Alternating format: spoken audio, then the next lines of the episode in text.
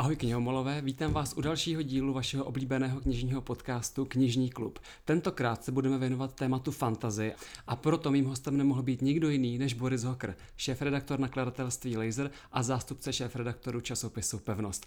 Ahoj Borisy, vítám tě tady. Ahoj Radku. Uh, já jsem si nedávno říkal, že bych začal číst víc fantazy. Co bys mi doporučil, uh, když fantazy úplně obvykle moc nečtu a chtěl bych něco jako moderního, uh, třeba bavila mě hra o trůny, samozřejmě jako většinu lidí a tak. Existuje tady taková nějaká fantazie, taková přístupnější? Určitě existuje. Já jenom, eh, je tu takový trošku problém. O sci-fi a fantasy se říká, že to je ideální žánr, se kterým vyrůstáš a nikdy ho vlastně neopustíš, ale těžko potom do něj naskakuješ v nějaké pozdější etapě svého života. U té fantazie je to ještě o to, řeknu, těžší, protože spousta těch opravdu nejlepších fantazy jsou mnohadílné ságy. To znamená, pokud nejsi jako čtenář zvyklý na to strávit třeba půl roku s jedním příběhem, tak eh, to budeš mít složitější. Mm-hmm. Na mhm. druhou stranu ve chvíli, kdy jsi opravdu čtenář, který čte, jak se říká, na metry a oceňuje nějaký důkladně vybudovaný příběh, ten svět, ve kterém se to odehrává, tak uh, fantazia sci-fi tě rozhodně prostě uspokojí a je jenom na tvých nějakých předchozích eh, preferencích, jaký vstupní bod si najdeš. Pro spoustu lidí to bylo před pár lety naprosto ideálně Harry Potter, protože začali opravdu prostě s 11 letýma hrdinama, skončili že jo, těsně někde okolo 18 a nějak plynule odtud potom mohli navazovat na nějaký ty další, už řekněme, dospělejší fantasy ságy. Předtím to mohly být prostě klasické trilogie typu právě Pán prstenů nebo Čaroděj země moří, který původně byl v 60. letech psaných vlastně jako něco, co bychom dneska nazvali young adult a dneska se naprosto běžně používá jako základ prostě fantazy americké literatury. Pro mě vždycky jsem mám pocit, že v Čechách nejlíp fungoval Zaklínač, protože tam mhm. můžeš začít povídkama, plynule přejít do ságy, ze ságy najednou zjistí, že Sapkowski si hraje se spoustou různých eh, vzorů, motivů a tak podobně a plynule přecházíš na ty věci, které ho inspirovaly nebo ze kterých si dělá srandu. Pokud právě jako jsi naladěný právě na něco jako řekněme vtipného, tak je tady Zemi plocha Tadyho Pračeta, což jsou... Mm-hmm, klasika. Což je klasika a hlavně je tam výhoda v tom, že sice je to 50 knížek, ale v rámci těch 50 knížek existuje několik, řekněme, samostatných cyklů. Takže pokud máš rád eh, parodie na Shakespearea, budeš číst o čarodějkách. Pokud jo, jo, máš rád čistě parodii na fakt jako klasickou fantazi, budeš číst o čaroději Mrakoplašovi. A pokud máš rád, eh, řekněme, modernější společenský témata, tak jsou tam detektivní příběhy o hlídce, kde se prostě řeší otázka rasismu, genderu a tak dále. Všechny tady ty věci. Takže zrovna jako Pračet a Zaklínač si myslím, že jsou takový pořád vděční body, kterými se za posledních 20-30 let vstupuje do té fantastiky uh, asi nejlíp. Není přece jenom ten zaklínač trochu těžší, nebo mě trochu odrazuje?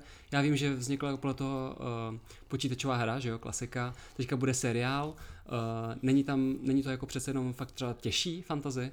Jako sapkáč je výborný v tom, že jelikož je to Polák, tak první zaklínačské povídky vznikly v 80. letech, kdy ve tehdejším východním bloku moc fantazy nebylo. Takže Poláci na tom byli trošku jako svobodnější, takže měli trošku větší přístup k tomu, co se děje na západě.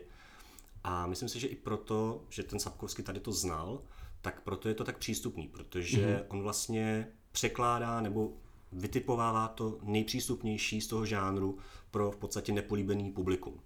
A v Čechách je to ještě zajímavější o to, že spousta těch jeho původních povídek byly převyprávěné pohádky mm-hmm. který byly prostě hozený fakt do nějaký drsné verze, takže pokud člověk čet Boženu Němcovou nebo Drdu, tak to tam prostě poznal. Jo? A to je právě to, čím si myslím, že ten sapkáč pořád eh, boduje, že to je zvláštní mix jakoby známých věcí, přitom máš pořád pocit, že objevuješ úplně nový svět, ať už žánrově nebo jazykově a zároveň je to prostě krásný mix cynismu a romantismu. Jakou knihou konkrétně bych teda měl začít u toho Sapkovského? Za mě jednoznačně povídky, první přání.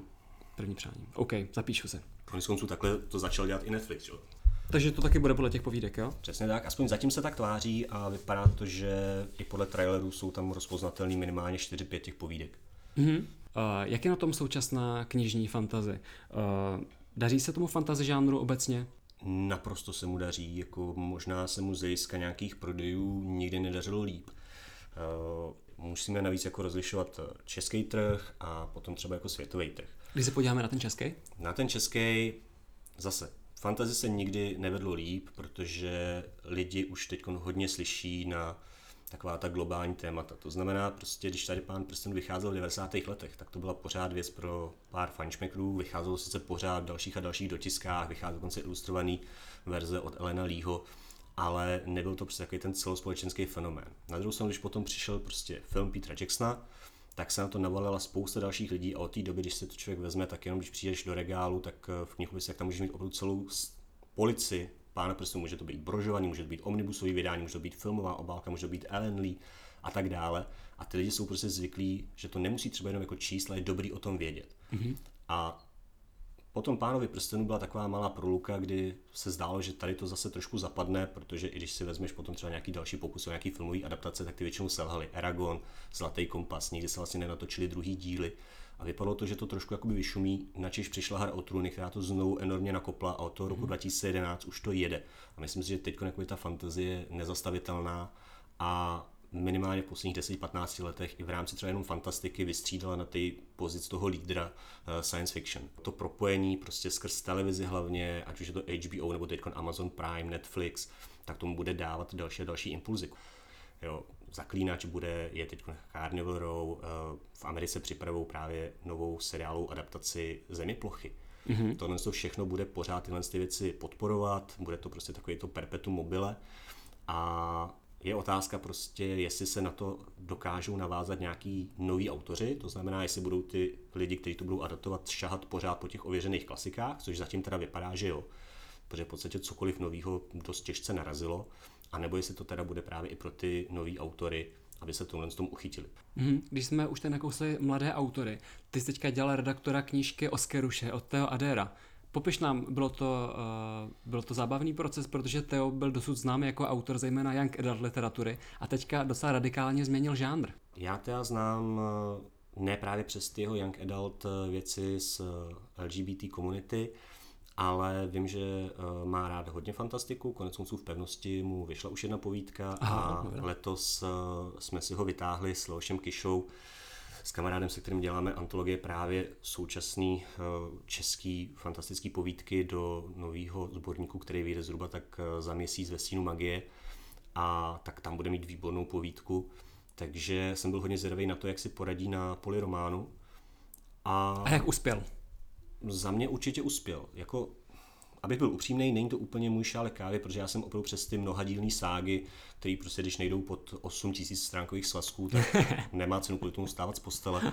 A tady to je dvoudílná věc, která je hodně civilní, má tam výborně zase, je vidět, že prostě umí vztahy. Prostě ta knížka fakt to valí do toho čtenáře přes ty vztahy, pokud do toho člověk čeká pro ten hluboký fantasy svět plný šílených detailů a podobně, bude možná trošku zklamaný. Ale pokud chce čistou, krásnou, civilně podanou vztahovku, která odsejpá a nemá hluchý místa, tak eh, rozhodně uspěl na jedničku. Doporučil bys to třeba teda právě člověkovi, který fantazi úplně obvykle nečte? Je to i taková možná cesta, jak se dostat k fantazi? Rozhodně tam ho nečeká nějaký šílený šok, eh, který by byl, když bych mu hodil třeba mala Stevena Eriksona. Jo. Tak eh, to rozhodně bude lepší pro něj. Takže vidíte, pokud fantazi obvykle nečtete, tak Oscaruše tak je docela jasná volba teďka. Jednou z nejúspěšnějších sérií, které Laser vydává, tak jsou kroniky železného druida od Kevina Herna. A tam se kombinuje vlastně fantazi s takovým střeštěným humorem a, a tak. V čem podle tebe tkví úspěch té série? Je to právě tohle, že je to zábavná střeštěná fantazi? Přesně tak. Eh, Herne umí sice i různý, řekněme, situační humor, umí různý hříčky slovní, ale nejlepší je prostě v té interakci postav a jeho Atticus, což je hlavní postava mm-hmm. železného druida, je nejlepší slovo prostě je rošťák. Jo. Je to prostě sympatický rošťák, kterýmu se prostě dějou fakt jako hnusné věci, to znamená prostě Thor, který ho znáte asi z Avengers, tak tady bohužel není úplně takový. Tady není kladěs. Tady to není prostě Krim Hemsworth, tady je to fakt jako ožralý hovado, který prostě vždycky někde něco rozfláká, takže ho musí trošku srovnat. Plus teda jako jeho nejlepší kámoš je upíří, právník a tak podobně, takže ty historky, do kterých se dostává a pantony záporáků, které potkává, má to prostě své kouzlo a hlavně prostě není to moc obsáhlý, je to prostě krátká knížka, která prostě tě chytne na začátku, vyplivne tě na konci a ty si jenom jako říkáš, kurně, kde jsou další díly. Mm, já jsem četl ten první díl a rozhodně se chystám na další, protože ačkoliv to fantazie obvykle nečtu, tak tohle mě hrozně bavilo. Právě jednak, protože to bylo takový ujetý, vtipný uh, a zároveň mě bavily ty narážky na tu uh, klasickou mytologii, když to tak řeknu, nebo na ty uh, postavy z bájí a pověstí, ať už zmíníme ty upíry, nebo, nebo čarodějnice a tak dále. V posledním díle, co jsme zatím vydali vlastně letos v Dubnu, tak uh, tam dojde i na slovanský bohy, takže... Tak se máme na co těšit. Přesně tak. Dobře, to byly kroniky železného druida. Pokud vás zajímá keltská mytologie, tak rozhodně doporučujeme vyzkoušet. Ale teďka bych se chtěl ještě zeptat na Teda Williamse, autora série Vzpomínka Trn a žal. Ten autor letos přijel v květnu do Prahy na veletrh Svět knihy. Máš s ním nějakou vtipnou historku, kterou můžeš vyprávět? No, s Tedem Williamsem asi spoustu, protože Eh, za A to byl splněný sen, takže jsem samozřejmě k němu zlížel naprosto nekriticky. Ale eh, on byl generátor úžasných historik. Já jsem ho tady měl na starost celý den, kdy jsme přebíhali od různých novinářských setkání na světě knihy, besedy a tak dále. A nakonec jsme skončili na večeři ještě s pár lidma, právě z pevnosti, z nakladatelství a tak dále. A celou tu dobu prostě z něj sypaly se různé historky, které byly ozvážnější tím, že bohužel se mu někde ztratilo zavazadlo takže, byl v pyžamu. Takže on byl de facto asi tři dny tady v Praze ve svém pyžamu a já to zdůraznuju, protože prostě se mu to opravdu stalo. Představte si, že ve středu prostě sednete v Kalifornii do letadla, ve čtvrtek večer vás to vyhodí ve Frankfurtu, vy zjistíte, že nemáte vůbec nic, musíte vlakem jet do Lipska, tam vás neberou autem do Prahy, jste pořád v tom samém oblečení, ve kterém jste v tu středu nastupovali do toho letadla a hned v 8 ráno v pátek začínáte setkávání s novinářem a zastavíte se až někdy prostě v sobotu odpoledne. A on celou tu dobu prostě byl fakt usměvavý, naprosto profesionální na tom světě knihy, že jo, tam chodí prostě cosplayeři, chodí tam prostě čeští autoři, prostě nadšení fanouškovství autoři, prostě fanfikce, všechno. Kdokoliv ho zastavil, naprosto s úsměvem, jasně, udělej si fotku, můžu si s váma mistře udělat fotku se svojí knihou. Je to tvůj job, jasně, prostě jako cokoliv můžu udělat pro svou knížku, udělej to, pojď do toho. Jako naprosto úžasný chlápek. Mm, to zní jako, prostě... že je fakt profík. A kalifornský hippík k tomu. Takže ještě potom trousil různé narážky na některé autory, kteří, protože teď zahraniční fantastika se dost vyrovnává s tím, jako kdo je levicový, kdo je pravicový, kdo je totálně fucking mormon, abych použil ty dva slova. A a tak no, takže jinak myslím si, že jako lidi, kteří byli na těch besedách s ním, tak to museli ocenit, že on si opravdu dokázal, myslím, během chviličky omotat okolo prstu. To, mm-hmm. to velký vypravěč i naživo. Takže pokud chcete fantazi, která vlastně inspirovala svým způsobem hru o trůny, tak Trůn z dračích kostí je typ pro vás. Uh, já bych se ještě zastavil u knihy Půl krále od Joea Abercrombieho, která vyšla loni a tu jsem četl opravdu jedním dechem. Já jsem, mi teda, uh, já jsem byl na ten den nemocný, tak jsem ji přečetl asi fakt za jeden den, protože jsem neměl nic, nic lepšího na práci. Ale hrozně mě bavila a už nutně potřebuji další díl. No, tak tohle to potřebujeme všichni jako další díl nutně, ale už se to blíží, už se to peče. Čem je uh, podle tebe půl krále výjimečný? Uh, od sobě autora. Joe Abercrombie je jeden z asi nejlepších stylistů, který momentálně ve fantastice běhá. A jeho styl v 90. letech byla móda všechny, které byly cynický, popkulturní, a hláškující a tak jako překvapivý v tom, v jakém kontextu se třeba něco stalo, tak byly přirovnávaný k Tarantinovi. Mm-hmm. V komiksu to byl 100% Garth Ennis, teď můžete vidět na Amazonu jeho The Boys. The Boys, mm-hmm. doporučujeme. Přesně tak, tak jako pokud se vám líbí takovýhle styl, ať už v dialozích, anebo právě v tom, jak se scéna může zvrhnout. A opravdu může se zvrhnout vždycky jenom tím špatným směrem a ještě horším směrem. A často úplně z něčeho nic. Přesně tak. A když už si říkáte, teď už vím, že se to zvrhne, tak se to třeba sice zvrhne, ale zase úplně jako vás to, jak se říká, kousne do zadku, protože jste nečekali, jakým způsobem a proč. Tak tohle je prostě Abercrombie ve fantastice. Plus eh, teda Abercrombie nejenom, že má tyhle ty výborné situační věci a výborné dialogy, ale on je hrozně, jak to říct, zlomyslný parchant. On perfektně chápe, co mají lidi na fantazi rádi, co mají rádi na konkrétních jakoby žánrových vzorech a v podstatě v tom vymáchá čumák. Velice jo, rád. Úplně to překroutí. Přesně tak, takže jako jedna z jeho nejpopulárnějších věcí je uh, třeba v podstatě, řekněme tomu, parafráze Pána prstenů, kde v Pánovi prstenů je postava Pána Denetora, což je takový správce Gondoru, který si myslí, protože je to paranoik a šílenec, že Gandalf ho chce vystrnadit a že prostě někde si vymyslel nějaký dávný proroctví a že ten Aragorn je podvrh a všechno možný, což se samozřejmě ukáže, že není, že to je skutečně podle toho dávného proroctví a že on je skutečně ten návrat krále, že tam proběhne. No a Abercrombie si řekl, hele, a co kdyby se stalo, že ten Denethor fakt jako není paranoik, ale kdyby prostě Gandalf byl s proměnutím jako vychcená svině, která si chce vyřídit své vlastní účty s někým a jako všechno to prostě už před několika stoletími naplánoval a teď to teprve jako se dostalo do chodu. Takže prostě takovým způsobem on vystaví jako svoje romány, nebo prostě okolo postav, které jsou fakt jako naprostý psychopati, prostě vždycky vás překvapí. A půl krále vás překvapí znovu, protože on sice tvrdí, že to není young adult, že to je v podstatě ten jeho styl, kterým píše a stejný typ příběhů, který píše jenom prostě o mladších postavách.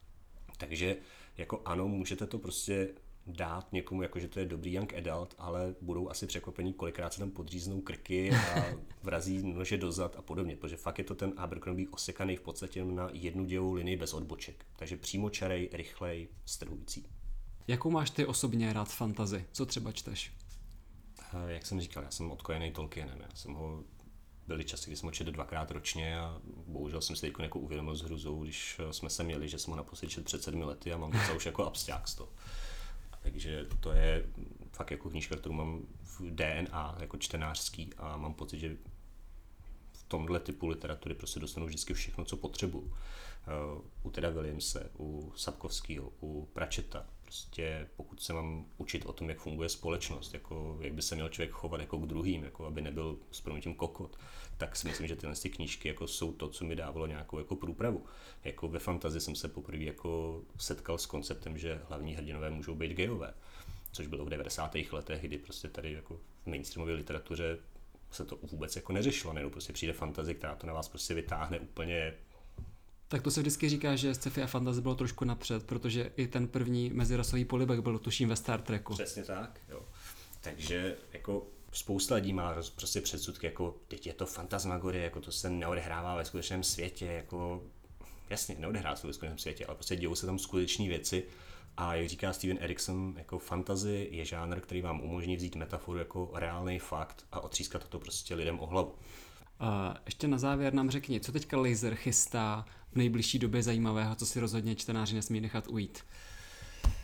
Tak eh, nakousli jsme Abercrombieho, že jo, finišujeme a že bychom ho rádi měli zhruba tak za měsíc a půl venku, ještě před Vánoci. Co se týče novinek, tak eh, tam potom máme eh, novou výbornou trilogii od Alastera Reynoldse, což je teda sci-fi a z fantazy, krom Půl krále, tak není to úplně fantazy, ale určitě bych vypíchnul, protože je podzim a blíží se Halloween a všechny tady ty věci, tak vydáváme další svazek populárních antologií Černá křídla Ktulu, což je výbor ze současné Lovecraftovské povídky. Prostě inspirovaný Lovecraftovým dílem, ale třeba i životem a tak. A bude zhruba za měsíc venku právě čtvrtý svazek téhle antologie a při té příležitosti vydáme znovu i vyprodanou jedničku. Super, já myslím, že to bylo naprosto krásné zakončení dnešního podcastu. Já moc děkuji Borisovi Hokrovi, že přišel.